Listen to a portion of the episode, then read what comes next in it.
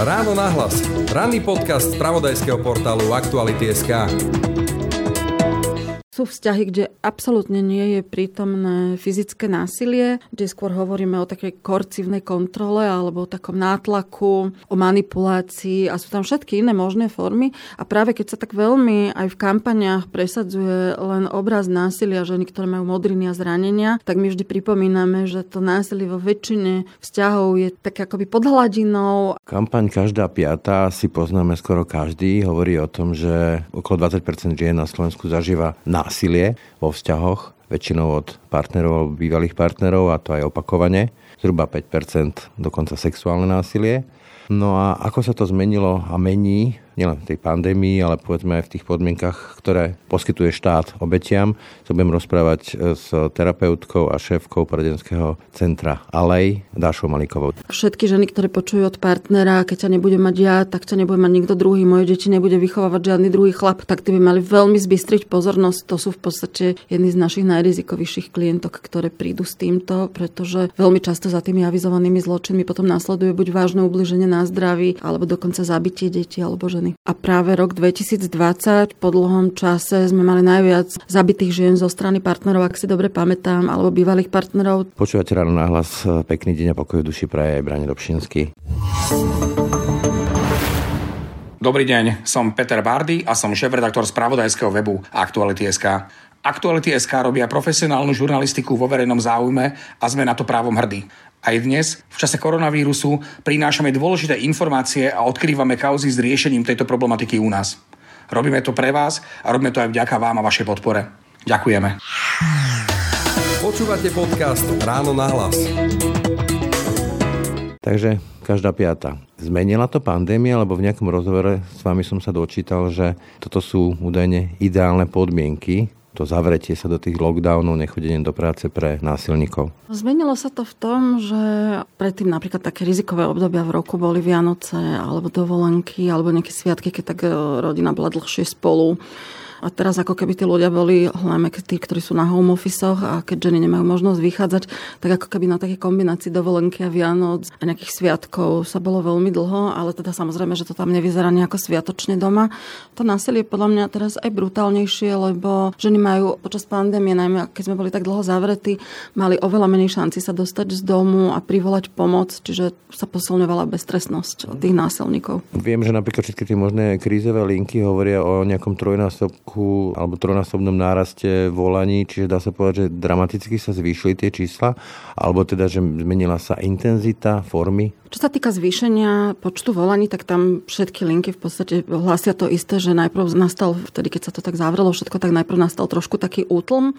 My sme boli v kontakte najmä so ženami, ktoré už boli mimo násilného vzťahu a skôr riešili nejaké dôsledky ešte a podobne. A potom sa to po pár týždňoch tak spustilo. A čo sa týka zmeny charakteru... Foriem a intenzity.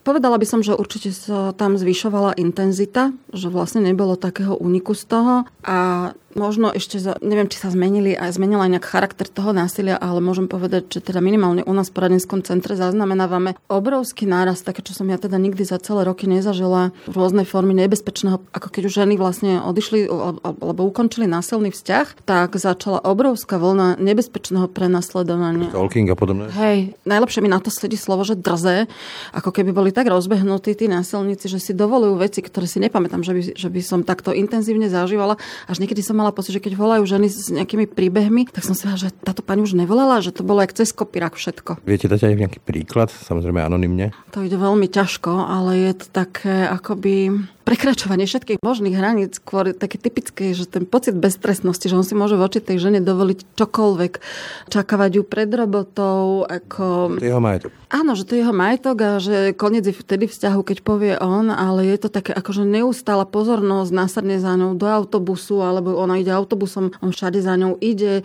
keď sa presunie k nejakej kamarátke, ide aj tam. Ženy majú pocit, že sa nevedia zbaviť toho človeka, že proste... Keby tým spôsobom nejako, že buď vystrašiť, alebo aby sa vrátila k nemu späť, hej? Obvykle motivácia pri nebezpečnom prenasledovaní buď taká, že chce prinútiť ženu, aby sa vrátila do vzťahu. A mala som aj prípady, že napríklad, že žena bola tehotná a keď hrozilo, že by mohla napríklad prísť od dieťa, tak radšej sa akoby racionálne rozhodla, že sa dočasne vráti do vzťahu, kým neporodí dieťa a potom, keď naberie sily, že odíde, niekedy je to v podstate to najrozumnejšie rozhodnutie. Je tam aj taká túžba po pomste. Pomstiť sa žene za to, že ona, ona si dovolila ukončiť ako prvá ten vzťah. A je to prejav takého vlastníctva a vlastne aj taká predzvesť potom toho, čo mu hovoríme avizované zločiny. Všetky ženy, ktoré počujú od partnera, keď ťa nebude mať ja, tak ťa nebude mať nikto druhý, moje deti nebude vychovávať žiadny druhý chlap, tak ty by mali veľmi zbystriť pozornosť. To sú v podstate jedni z našich najrizikovejších klientok, ktoré prídu s týmto, pretože veľmi často za tými avizovanými zločinmi potom následuje buď vážne ubliženie na zdraví, alebo dokonca zabitie detí alebo ženy. E, nie sú to len také plané reči do vetra, ale reálne si pamätáme taký prípad prípad, čo myslím bol v Novom meste, kde aj ona prišla na políciu a oni to potom neriešili a on ju nakoniec zabil. Takýchto prípadov bohužiaľ máme na Slovensku veľmi veľa a práve rok 2020 po dlhom čase sme mali najviac zabitých žien zo strany partnerov, ak si dobre pamätám, alebo bývalých partnerov, tak 12. A možno je toto taká príležitosť povedať ľuďom, ktorí chcú nejak intervenovať alebo pomáhať niekomu, kto má vo svojom okolí ženu, ktorá zažíva násilie. Veľmi často sa tak ľudia hnevajú, keď tá žena hneď nedá na ich radu a neodíde a hovoria napríklad, že lekári, keď nepočúvnú ženy ich radu, že veď odíď odíďte od neho, takže sa k ním začnú správať tak chladnejšie a prevádzkovo. A len každý by mal vedieť, že to obdobie ukončenia vzťahu je vlastne najrizikovejším obdobím v živote ženy. Z tých všetkých vražd, ktoré sa stávajú na ženách, tak 51 až 57% vlastne žien je zabitých zo strany partnera v kontexte ukončovania vzťahu, pričom polovica tých žien odchádza vôbec prvýkrát a až 9-násobne sa nám zvyšuje riziko, keď žena odchádza od mimoriadne kontrolujúceho partnera. To je partner, ktorý chce mať úplne nad všetkým kontrolu. A ešte väčšie riziko hrozí ženám, ktoré napríklad to si nájdu nového partnera alebo ku koncu vzťahu odchádzajú proste. Že sú šťastné aj bez neho. Áno, že si dovolili byť šťastné aj bez neho a vlastne naozaj ten prvý rok, prvé dni, prvé mesiace, tam to je úplne najrizikovejšie obdobie. Preto je dôležité, aby sa ženy obracali na ženské organizácie, pretože my vlastne s týmto pracujeme a hovoríme ženám aj vlastne ľuďom, ktorým chcú pomôcť, že pozor na to, pretože najhoršie to začína byť vtedy, keď on si uvedomí, že ona sa už do vzťahu nevráti. Teraz ste práve hovorili o mimoriadne kontrolujúcom, e, ovládajúcom partnerovi. Veľa ľudí, lajkov má takú predstavu o domácom násilí, že to sú tie facky, bytie, prípadne sexuálne násilie, ale zrejme oveľa viac a častejšie sú práve také nejaké formy manipulácie a kontroly nad partnerom. Áno, a ono to má takú aj svoju dynamiku, ako sa to vyvíja. Sú vzťahy, kde absolútne nie je prítomné fyzické násilie, kde skôr hovoríme o takej korcivnej kontrole alebo o takom nátlaku, o manipulácii a sú tam všetky iné možné formy. A práve keď sa tak veľmi aj v kampaniách presadzuje len obraz násilia ženy, ktoré majú modriny a zranenia, tak my vždy pripomíname, že to násilie násilie vo väčšine vzťahov je tak akoby pod hladinou a vlastne... Emočný teror a psychický teror. Presne tak. A vôbec to okolie si to nemusí všimnúť. Častokrát tie ženy vedia niekoľko jazykov, vedú svoje firmy alebo majú dobre postavenie, sú významné vedkine alebo same sú právničky a vôbec to okolie netuší a potom teda len také tá žena to nejakým spôsobom zverejní, tak e, je to pre nich veľké prekvapenie. Sa chcem spýtať, že na tým profil tých obetí, som ste teraz hovorili, aj nedávno ste o tom hovorili v jednej diskusii, že to môžu byť veľmi úspešné ženy na všetkých možných poliach, kariérnom a neviem ešte akom možnom spoločenskom a napriek tomu si to v úvodzovkách nechajú. Prečo? Ono to nie je o tom, že by si to nechali. Ten partner robí všetko preto, aby tá žena zo začiatku netušila, s kým sa vôbec púšťa do vzťahu. A mne častokrát aj ženy, ktoré keď ukončia vzťah, tak hovoria, že ja ešte len čumím, s kým mám vlastne deti. čiže, čiže niekedy, až keď sa začne naozaj to po rozchode roztáčať, tak zažívajú novú takú vlnu prekvapenia ženy.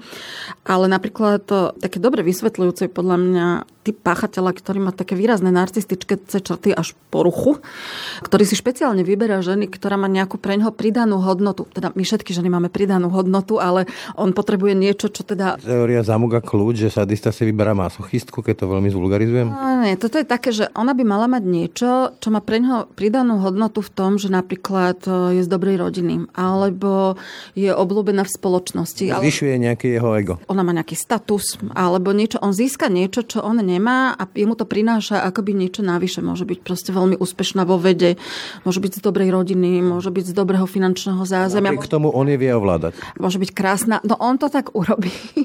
A nakoniec na tom to ju presne poníži, že zakiaľ čo najprv ju teda námota na to, že aká je ona úžasná lekárka, neviem čo, tak presne ku koncu vzťahu na tom to ju bude ponižovať. Čiže to nie je tak, že tá žena by si to mala všimnúť, ale retrospektívne, mohla všimnúť, ale retrospektívne, ja keď sa so ženami vraciam späť, tak hovoria niečo v tom zmysle, že, že áno, ja som išla celý čas na červenú, že teraz spätne vidím tie signály, ale keď si zoberiete, že keď sme zamilovaní a niektorí sa vedia zamilovať tak, že je to až na odobratie občianského, a, ale on robí všetko preto, aby on je úžasný, on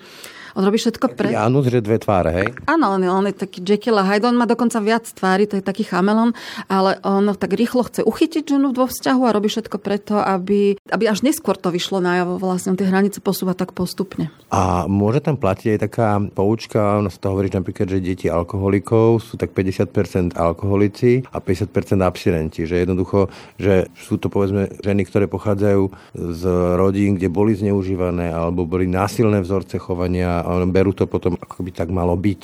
Ako určite to môže hrať nejakú rolu, ale nie je to jediný faktor. A je taká krásna francúzska štúdia, ktorá hovorí o tom, ako keď e, dvaja ľudia stoja na tej istej štartovacej čiare, že čo všetko sa im v živote môže stať, aby úplne akoby uhli z tej cesty a stanú sa z nich aj z mužov, ktorí zažívali násilie zo strany otcov, tak sú tam také štyri faktory, pričom ktorýkoľvek z nich je veľmi účinný, ktorý keď sa napríklad mužovi stane počas života, tak už to odchyluje z tej cesty. Nie je osud. Nie je to osud a dokonca veľa mužov napríklad nezvedie v Kanade alebo v Austrálii alebo v Spojených štátoch organizácie, ktoré pomáhajú deťom a ženám a vlastne sami bojujú proti násiliu. Čiže vôbec to nie je osud a naopak mnohým ľuďom je to úplne odporné to správanie, ktoré zažili a vydajú sa práve opačnou cestou. Čiže ja v tomto ako na taký fatalizmus nejako vždy máme šancu niečo s tým spraviť. Ale čo sa týka toho alkoholu, len krátka poznámka. Alkohol nie je dôvodom násilia. Alkohol je skôr spúšťač a zároveň, zároveň aj z mnohých štúdí vieme, že slúži ako také dodatočné ospravedlnenie po násilí. To ten démon alkohol vo mne. A... Na Slovensku obľúbená. Áno, áno, akože spätne sa im to tak veľmi hodí, aby to teda zvalili na ten alkohol, že ja som inak veľmi dobrý človek, ale keď sa opijem, tak hej, ale plno mužov je, ktorí sú násilní, či pijú, či nepijú. Mňa celkom fascinoval nedávno, myslím, Eurobarometer to robil, alebo niekto, nejaká takáto prieskumná agentúra, prieskum o tom, že tá žena si zaslúži, ak nenavarí, alebo proste ak sa nepostará o domácnosť, aby som to takto zjednodušil, tak si akoby to zaslúži. Že takmer polovica ľudí z tých respondentov povedala, že v zásade áno. A toto je vlastne, to už ideme ako úplne k zdrojom toho problému, pretože my ešte vlastne zo 70. rokov máme úžasné štúdie na veľkých vzorkách ľudí, ktoré potvrdzujú, že práve v takých tých rodinách, kde sú rigidné predstavy o roli muža a ženy, také tradičné nejaké... do reči KKK, hej. A že také ako očakávania, že také rigidné nejaké očakávania, žena sa má správať takto, matka sa má správať takto, manželská sa má správať takto, že práve v tých rodinách, kde muži trvali na takom tradičnom rozdelení roli, vlastne bolo najviac násilia. A tí muži potom to násilie ospravedlňovali tým, že ona zlyhávala, žena zlyhávala v jeho očakávaniach, že nie je dobrá manželka, že nie je dobrá matka. A naopak máme štúdie z mnohých severských krajín, kde je to presne naopak, kde keď je taká rovnoprávnosť vo vzťahu, aj je to také, že ten neporiadok je náš spoločný, deti sú naše spoločné, všetko tak ako zdieľajú spolu, že to nie je o tom, že teraz to sú len moje smetia, nechcem povedať prosté slovo, môj neporiadok, tak e, práve v tých vzťahoch dokonca, kde aj muži od začiatku sa veľmi podielajú na výchove dieťa, na všetkom, tak v takých vzťahoch je najmenej násilia. To sú tak jednoznačné výskumy. Tie stereotypy vlastne podporujú tie vzorce násilné. Absolutne to podporuje a ja sa veľmi teším tomu, že dnes sa toto aj v našej spoločnosti už veľmi mení. Kedy si, keď som ja mala deti, tak toľko mužov som nevidela, teda o deti sa takto... a tak áno, áno. Tak, ale boli, boli. Ale teraz je to, že úplne normálne, proste, že chlapi sa zoberú a idú a to je... dovolenka a podobne. Hej, hej, ako podľa mňa to je veľmi dobrá cesta a je to skvelé. Napríklad jeden z takých stereotypov, ešte ja som v tom vyrastal a ja som s tým bojoval, je, že muž sa stará o tú rodinu finančne, že to je jeho zodpovednosť, ako tá rodina na tom je. A to tiež podľa vás môže viesť ako peniaze k veľkým rozporom až k násiliu. Milím sa? A nie, určite to je častý spúšťač a teda aj špeciálne teraz počas pandémie to bolo, hej, to bola taká výbušná zmes. Hej, lenže toto je nejaký taký pozostatok z obdobia, keď uh, muži zarábali a ženy sedeli doma a starali sa o 9 detí, ale koľko dnes, napríklad keď sa bavíme o Slovensku, v koľkých rodinách to dnes takto funguje. Dobre, dočasne sú ženy na materskej, ale ja poznám plno žien, ktoré aj počas materskej... Ktoré zarobia aj viac ako ten muž a nie je problém. Áno, aj počas materskej proste sa snažia udržať prácu a špeciálne teda v Bratislave my máme klientky, ktoré naozaj zarábajú viac ako muži, ale aj keby to bolo tak, že tá žena je doma, doma a stará sa o domácnosť a muž zarába, tak ak sa tak dohodli, alebo nech už sa to tak akokoľvek usporiadalo, tak ani toto nedáva mužovi právo byť voči žene násilný. Okrem toho aj tá neplatená práca ženy má svoju hodnotu. Keby ten muž si mal najať proste nejakú buď babysitterku alebo niekoho, kto to má, no tak sa nedoplatí, samozrejme, hej. Čiže nemôže ženu trestať za to, že sa stará o rodinu a podobne. Áno, ale sú regióny, nechcem to veľmi paušalizovať, kde je pre mužov problém, že jeho žena by zarábala viac ako on, alebo bola by vo vyššom postavení, bola by jeho šéfom dokonca, alebo majiteľkou firmy, v ktorej on pracuje. Toto považujú za nemužské. No to by som povedal, že to úplne kľudne aj v Bratislave sa s tým môžeme stretnúť, že to vôbec nemusíme nikam odchádzať.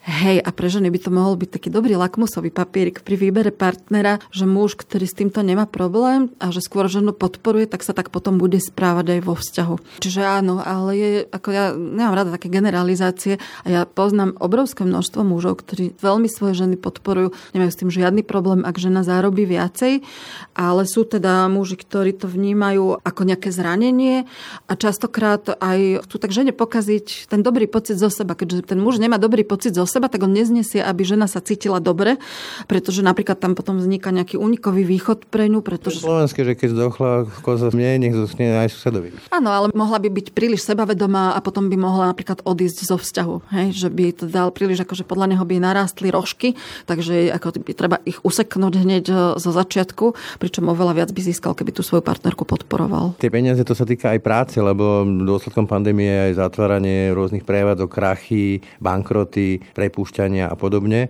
A psychiatr Peter Brajer mi povedal v rozhovore, že častým e, dôvodom napríklad depresí a samovražd u mužov je práve pocit toho existenčného ohrozenia, straty práce, nezamestnanosť a podobne. Čiže môže byť potom tým ventilom aj to násilie doma? Áno, je pravda, že ako určite muži teda odvíjajú, ale prečo my, nie ženy, my to možno že voláme skôr sebarealizácia, odvíjajú nejakú svoju pocit a status. Áno, pocit vlastnej hodnoty ako tým, čo dosiahli alebo čo.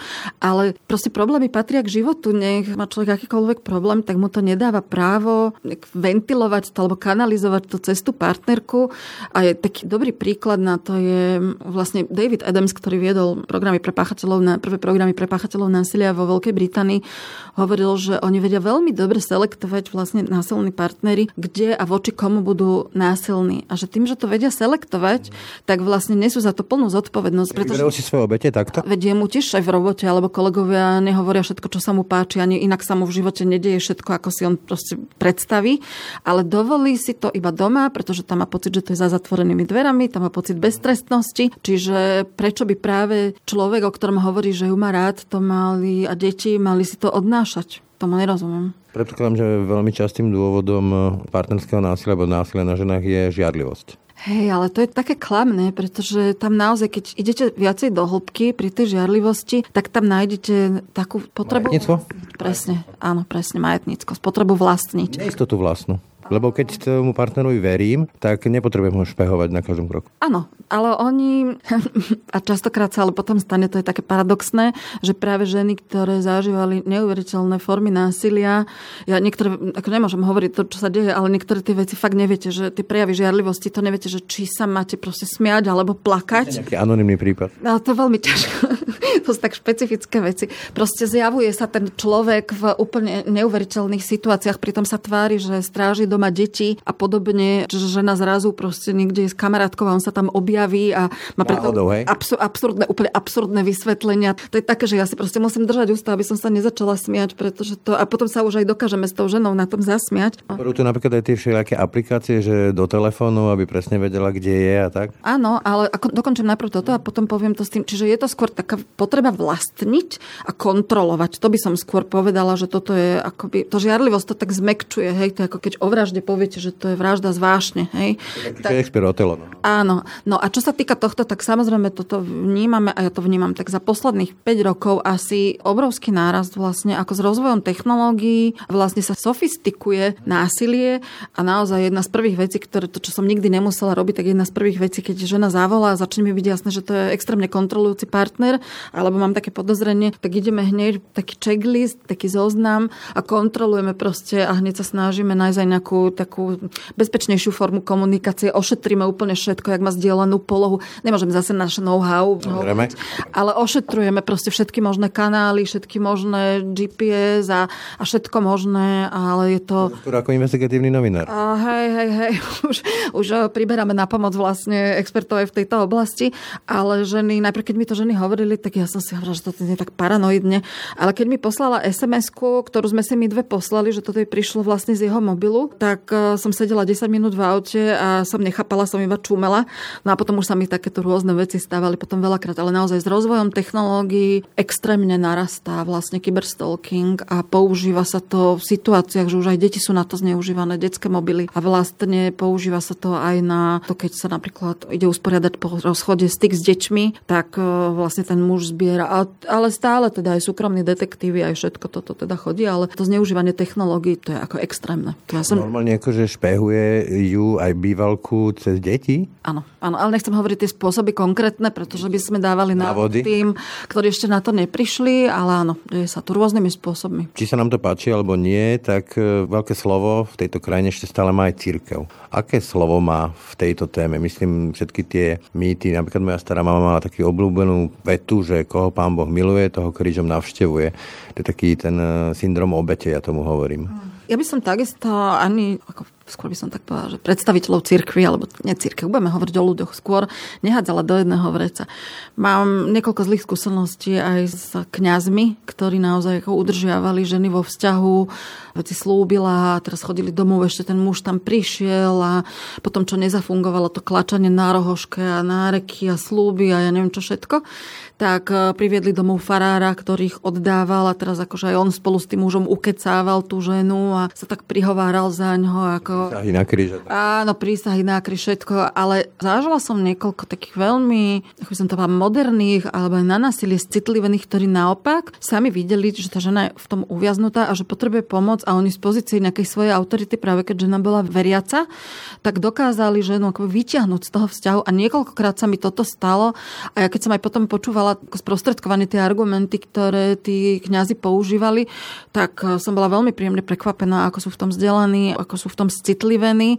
Čiže nehádzala by som to všetko do jedného vreca. Môžem len dúfať, že sa to bude diať viac a viac, ale v každom prípade si myslím, že najmä v mnohých regiónoch Slovenska dnes církev v tom hrá rolu, takúže udržať za každú cenu. Spojil to človek nerozlučuje? Áno, presne. Že za každú cenu proste udržať ženu vo vzťahu a nech sa jej tam deje čokoľvek, ona proste môže mať, už nikdy nebude počuť na jedno ucho, môže mať zlomenú nosnú prekažku a môže jej Kanadou s prepačením pred deťmi kopnúť do hlavy. Toto ako keby nikoho nezaujímalo, lebo zostať spolu ako rodina, to je ako posvetná krava. Právo ženy na bezpečie je niekde niečo, čo vôbec nikoho, a deti samozrejme, čo nikoho nezaujíma potom. Domáce násilie a chudoba, chudobnejšie regióny. Je to mýtus, ale alebo je to realita? Že je to viac spojené? Určite je to realita a v tomto by teda asi, asi oveľa viac mohli hovoriť kolegyne, ktoré sú z, trošku z iných regiónov Slovenska, napríklad z Prešovského kraja alebo z Košického, a kde je viacej toho. Ale aj v Bratislave je vidno ten obrovský rozdiel, keď e, je žena z, nejakých, má menej zdrojov, menej príležitostí, úplne inak sa jej odchádza zo vzťahu. Je to oveľa komplikovanejšie a možno v takýchto rodinách je to násilie také očividnejšie, že je viac fyzického násilia, že môže byť také menej sofistikované, ale ja môžem povedať, že my máme teda, zažívam, ako k nám prichádzajú ženy z, z tých najvyšších vrstiev, ktoré si viete predstaviť. Akoby... Ja si viem ako všeličo predstaviť, lebo všeličo tiež kulár neviem. Čiže určite je násilie veľmi rozbehnuté aj v zažívajú ženy, ktoré naozaj sú z veľmi ťažkých pomerov, tak by som povedala, ale vôbec to nevylučuje, že to násilie proste nenájdete aj medzi ľuďmi, kde akože naozaj, že tie najvyššie vrstvy, ktoré si len viete. hej? A na základe tohto dá sa teda nejakým spôsobom úvodzovka, že odhaliť ten potenciálny tyran, alebo už teda praktikujúci tyran, násilník? Asi ho nespoznáme takto, hej? Hovoríte, že za zatvorenými dverami je to zrazu úplne iný človek, alebo môže to byť úplne iný človek, a ono to môže byť uhladený diplomat. Toto je taká veľmi zaujímavá téma a, jedna, a súvisí s tým, trošku predbehnem, ale jedna z najčastejších otázok, ktorú dostávam, prepač, ja už som vlastne na konci teraz, ale možno sa k tomu vrátime, ale súvisí to. Jedna z otázok, ktorú dostávam, keďže najčastejšie, keď ženy ukončia vzťah a ten muž si nájde potom ďalší vzťah, tak ženy sa ma pýtajú, že či ten muž bude násilný aj voči tej ďalšej žene. A súvisí to s tým, že častokrát tie predchádzajúce partnerky by aj tej novej partnerke chceli povedať o tom, že pozor, že ja mám s ním takúto skúsenosť, ale ja sa obávam, že aj keď tie ženy to hovoria, že to skúsili, že to vôbec nepadlo na úrodnú pôdu, pretože on sa samozrejme z nich snaží urobiť hysterku a ako nepriateľku častokrát na tom postaví ten vzťah, že ešte aj tú novú partnerku otočí voči tej staršej. Ale aby som konkrétne odpovedala na vašu otázku, čiže ako som už povedala, násilný partner sa snaží urobiť všetko preto, aby žena zo začiatku nespoznala, že on má takéto sklony. To sa začne rozvíjať postupne, deje sa to takým jemným spôsobom, bude postupne po centimetroch pardon, posúvať hranice, bude tam najprv psychické násilie, ktoré ohlasuje ďalšie formy násilia a on to bude tak robiť tak, že to... Mixovať to? Aj mixovať, ale on to bude robiť tak, aby to nevyzeralo ako násilie, čiže kontrola bude prezlečená za takú starostlivosť, manipulácia bude prezlečená iba za nejaké nedorozumenie a podobne.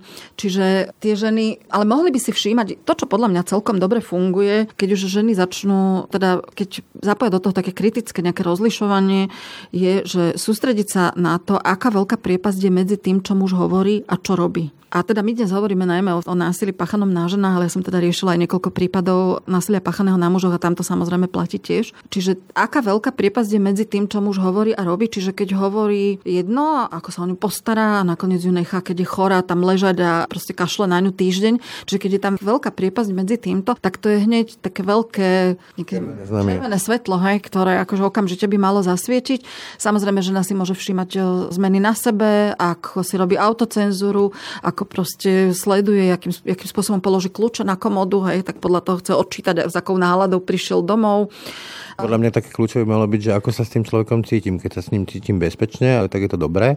Keď sa s ním necítim bezpečne, alebo isto, zle, tak asi to nebude dobre. Áno, lenže to zo začiatku nie je hneď zlé. On ju udrží ten partner vo vzťahu tým, že strieda práve tie obdobia, kedy je to zlé a kedy je to dobré. Čiže naozaj niekedy je to veľmi brutálne a niekedy je to také ako na začiatku. Potom stále dúfa, že sa to bolo len náhodné zlyhanie a už to bude všetko fajn. My máme krásnu štúdiu, a to je jedna výnimočná štúdia z Norska s 200 pármi, ktoré, pardon, zo Škótska s 200 pármi, ktoré zažívali násilie. A tá štúdia je výnimočná v tom, že väčšinou sa to robí buď zvlášť s páchateľmi, alebo zvlášť so ženami, ktoré zažívajú násilie. A tam krásne z toho vidno, aké stratégie používajú muži aj na začiatku vzťahu, ale aj potom, aby ženu udržali v tom, aby si to nepospájala, že je v násilnom vzťahu. Všetko robia. To je úplne geniálna štúdia, z ktorej sme sa strašne veľa dozvedeli a jedna z tých vecí, ktorá tam je, ktorá ma veľmi zaujala, že muži robia, že za prvé umlčiavajú ženu, nedovolia, aby o tom, potom, keď sa to stane, o tom rozprávala a potom fragmentujú tie skutky, čiže snažia sa akože, a to taká výnimka, že inak nám je spolu dobre, inak je to normálny vzťah, ale snažia sa to tak pooddelovať tie jednotlivé incidenty, aby si to žena nespojila, že to je v podstate jeden násilný vzťah a zároveň sa tým snažia, o čom sa nehovorí, to neexistuje. Čiže sa tým snažia akoby to aj vymazávať týmto z pamäte a plus striedajú naozaj, že on jej raz za čas ukáže, aký je úžasný. Proste romantický večer, úžasný sex, alebo ju podporí v niečom. A potom sa to vystrieda ale s niečím úplne hrozným a práve taká tá nádej, že ten partner sa jedného dňa pochopí, ako je ubližuje aj deťom, tak to udržiava ženy vo vzťahu.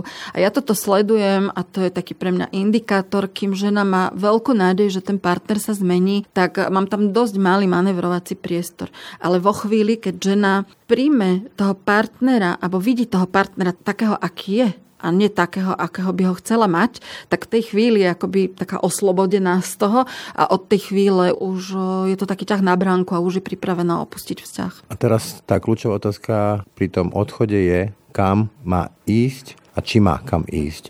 Pandémia viem, že na začiatku dosť zúžila tie možnosti, lebo museli byť karanténne miestnosti, tak to znižilo kapacity.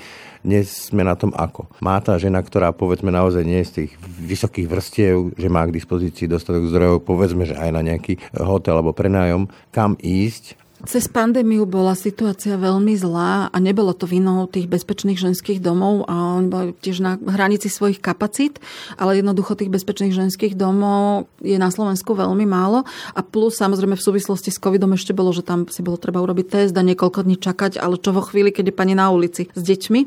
Ale čo sa týka toho odchodu, tak ja si naozaj nemyslím, že žena by mala byť a žena a deti by mali byť potrestané násilím a aj bezdomovectvom. Preto my sa vždy snažíme, aby bol... Vykázania? Áno, aby bol proste uplatňovaný inštitút vykázania a aby odchádzal násilný partner z domu. Veď keď sa mu nepáči, že musí odísť z domu, nech sa nespráva násilne. Veď on...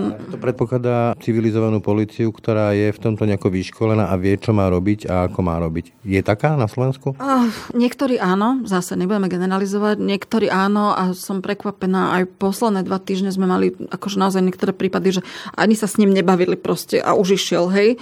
Ale častokrát Častokrát si neviete predstaviť, koľko víkendov som ja strávila proste tým, že som naháňala policajtov, že niečo úplne iné mi hovoril operačný a hovoril, že áno, bohužiaľ, naši policajti nepoznajú zákon, hej. A úplne niečo mi hovorili, že som tam posielala prvú hliadku, druhú hliadku a stále proste, hej. On slú... na nejakého, ktorý to pochopí. Aby som ja pátrala, kým nejakého príčetného policajta, on urobil také, že odišiel pred policajtom, že nevykazujte ma, slúbil policajtom, že odíde, oni vyťahli pety proste z domu, počkal, kým vyjdu z ulice a už za chvíľočku bol späť. A takto dokola proste sme to riešili celú sobotu, nedelu. Čiže je to obrovský problém. Ale občas sa stane taká dobrá vec, že sa ozvú ľudia, ktorí ponúknú vlastné ubytovanie, alebo mali sme takého pána, že z penziónu, že teraz tam nikoho nemá a že keď bude taká situácia, že môžu tam ženy prísť, čiže aj teraz, Milé. aj tento týždeň na pani sa ozvala, že na dvoch miestach, že má nejaké voľné miesta, že keby ženy chceli prísť, tak vydýchnuť. Čiže občas e, aj takéto úžasné veci sa stanú a tomuto sa vždy veľmi teším, že keď sa niekto taký nájde. A k tým policajtom aspoň trendovo zlepšuje sa to, alebo je to také stable? Jeden deň si myslím, že je to lepšie, ako fakt v tom úplne lietam. Jeden deň, keď sa stanú dve, tri dobré veci, tak si hovorím, že hurá, že chvála Bohu, že už, už niekam sa dostávame a potom sa stane ako zase niečo zlé. Na... realita. Áno, akože lietam v tom úplne a častokrát sa stane to potom bohužiaľ a neviem, že či toto aj tiež možno niektorých policajtov neznechutí, že policajti vykážu a potom súd to zruší napríklad. Alebo prvostupňový súd akoby naozaj, že nechá vykázaného muža a potom žena s deťmi doma už si vydýchne a zrazu... Aj povie iné? A kraj povie iné, čiže on sa aj tam vráti. Ale mám, keď už sa teda bavíme o policajtoch, tak poviem konkrétne k vyšetrovateľom. Bohužiaľ, mám posledný mesiac niekoľko veľmi zlých skúseností, keď už pani bola v poriadku, bola predtým veľmi traumatizovaná, viaceré ženy takto. A to vyšetrovanie sa viedlo takým spôsobom, že vlastne pani sú späť v traume, čiže tam bola predtým posttraumatická stresová porucha, kde už akoby sa z toho odchádzalo. Vlastne prečo, že preruším, čiže zase na etapy, že jeden vyšetrovateľ potom retraumatizuje, potom ďalší vyšetrovateľ znova retraumatizuje, miesto toho, aby sa to urobil raz, hej? Ale aj ten spôsob kladenia, tie otázky, ktoré položili tým ženám, žena mala pocit, že keď prídem na policiu, že tu som v bezpečí, že tu mi budú veriť, že mi budú pomáhať, že veď kvôli tomu sú tu. A začnú tu pani spochybňovať, začne klasť 10 viktimizujúcich otázok po sebe, čiže sa aj postupne, ako je to ako keby sotil z útesu dole, pretože sa aj postupne rozpadáva to, že tam nájde pomoc. Zrazu je ona tá, ktorá musí úplne základné veci tam vysvetľovať, pričom má tam dôkazy na to. A on začne ešte tie dôkazy spochybňovať. Stáva sa z neho vlastne obhajca toho násilného partnera. To, keď ženy rozprávajú, ako prebiehal ten výsluch, tak ja si hovorím, že veď, ale ten policajt má mentalitu páchateľa. Že keby tam sedel ten páchateľ, tak sa nepýta niečo iné, že keď sa rozhodne spochybniť, toto sa deje presne vo vzťahu a potom jej to robí policajt. A to sú potom také situácie, že keď som predtým s tou pani volala, tak už je dobre, už je stabilná, už je v pohode, ale aby ona bola po výsluchu dva dní tak, že v takom kolapse, že si musí zavolať sanitku, tak proste niečo tu nie je v poriadku. Sme v centre Európy geograficky, ale tak v tejto téme mentálne na tej osi Moskva, Paríž, sme kde? Tak to, keď to opisujete, čo počúvam, tak sa mi nezdá, že to je tak bližšie Parížu, skôr bližšie Moskve. A toto je, môžeme ísť aj po rôznych profesiách, čiže a čo sa týka napríklad ženských organizácií, môžeme, aby sme teda, lebo hodiť všetkých do jedného vreca, tak sa nikam veľmi nedostaneme. Čo sa týka ženských organizácií, máme na Slovensku niekoľko výborných ženských organizácií na európskej úrovni, ktoré naozaj postupujú podľa osvedčených metód, dodržiavajú proste minimálne štandardy slovenské, európske. Naozaj sa snažíme držať sa najnovších vedeckých poznatkov. Máme nastavené akoby všetky tie procesy aj u nás v Alei, aj iné organizácie. Naozaj tak, že ženy sa môžu spolahnúť, že budú v dobrých rukách, že naozaj budeme postupovať citlivo podľa osvedčených metód, nebudeme proste špekulovať s nimi a robiť nejaké hokusy pokusy. Čiže čo sa týka ženských organizácií, takisto tá kvalita teda kolíše, ale tam naozaj je veľká šanca, že žena nájde pomoc na európskej úrovni. A čo sa týka... ČTK, čiže vyšetrovateľia, policia, súdy. Zase to veľmi individuálne. Máme skúsenosť s veľmi dobrými vyšetrovateľmi. Ale globálne sa to dá nejako tak povedať. Máme strašne veľkú cestu pred sebou. My sme proste prijali veľmi dobré zákony, napríklad podľa Rakúska, ktoré má jedný z najlepších zákonov, čo sa týka násilia, ale problém je v tom prenose do praxe. Na čo sú nám zákony, keď jednoducho tí policajti to nedodržiavajú, keď máme zákon o vykázaní a povie policajt, ale kam on pôjde, to je zásah do jeho vlastníckých práv, ale tak toto ten zákon vôbec nehovorí. Zákon hovorí o tom, že aj, aj oni majú také usmernenie policajti, že už pri hrozbe násilia. Čiže na čo máme dobré zákony, keď proste ich všetci ignorujú a keď sa neprenášajú do praxe. Čiže túto sme niekde, kde nás čaká veľký kus cesty, neviem, že či si trúfnem povedať, že kde na tej osi. Niekedy mám pocit, že sme ako ešte ďaleko za tou Moskvou. Niekedy to je fakt akože hodne zlé. Aj medzi prokurátormi nájdete, máme prokurátorku, ktorá je úžasná v tejto téme, všade nájdete, ako je to ako v každom povolaní niečo. Na Slovensku, že prípad od prípadu. Hej, prípad od prípadu máme pred sebou ešte strašne dlhú cestu. Ak by som to mala predsa len nejak generálne povedať, tak máme veľmi dlhú cestu pred sebou a to je aj to, čo sa týka vlastne podpory špecializovaných služieb pre ženy. Tam máme, kam sa pozrieť, máme veľa práce pred sebou. Na záver, hovorili sme o tom, že nedá sa paušalizovať obeď, nedá sa odhadnúť, kto je potenciálny alebo dokonca priamo páchateľa, to ani tou obeťou. Nespoznáme to asi ani my tým pádom, ale môžeme spoznať, keď sa niečo deje v nejakom susedstve našom. Čo máme robiť v takom prípade? Taká tá kľúčová rada? Veľmi často stačí len, že neposkytnúť nejaké telefónne číslo. Napríklad, ak je niekto žena z Bratislavského kraja, tak na našej stránke alej.eu alebo zastavme násilie.sk, tak tam sú organizácie z celého Slovenska. Niekedy je dobre, len proste viem, že počula som, že sa u vás niečo deje a len keď budete potrebovať, môžete ponúknuť pomoc len, dohodnúť si nejaký signál, že zavoláte, keď sa dohodnete tak so ženou, môžete zavolať, môžete sa ponúknuť, že privoláte políciu, ale nikdy to netreba robiť bez súhlasu ženy, pretože by ju to mohlo ohroziť. To musí byť naozaj so súhlasom ženy. Jasne dohodnutý spôsob, ale úplne to najlepšie, čo môžete urobiť, je len prihovoriť sa, a keby ste niečo potrebovali, tak kedykoľvek ja áno, zázvonte, môžete sa u nás skryť s deťmi, ako ponúknuť nejakú pomoc, alebo tu je telefónne číslo a tam môžete zavolať. A takisto funguje národná linka, ktorá... Nedostala sama akoby mentálne. Áno, národná linka, ktorá funguje non non-stop. Čiže naozaj len ponúknuť najhoršie je, čo keď žena a deti na to zostanú samé a majú pocit, že sa to deje len im na svete. Toľko Dáša Malíková, ďakujem za rozhovor. Ďakujem aj ja, dovidenia. Počúvate podcast Ráno na hlas. Tak to už je z dnešného rána na hlas naozaj všetko. Pekný deň a pokoj v duši praje. Brani Dobšinský. Všetky podcasty z pravodajského portálu Aktuality.sk nájdete na Spotify a v ďalších podcastových aplikáciách.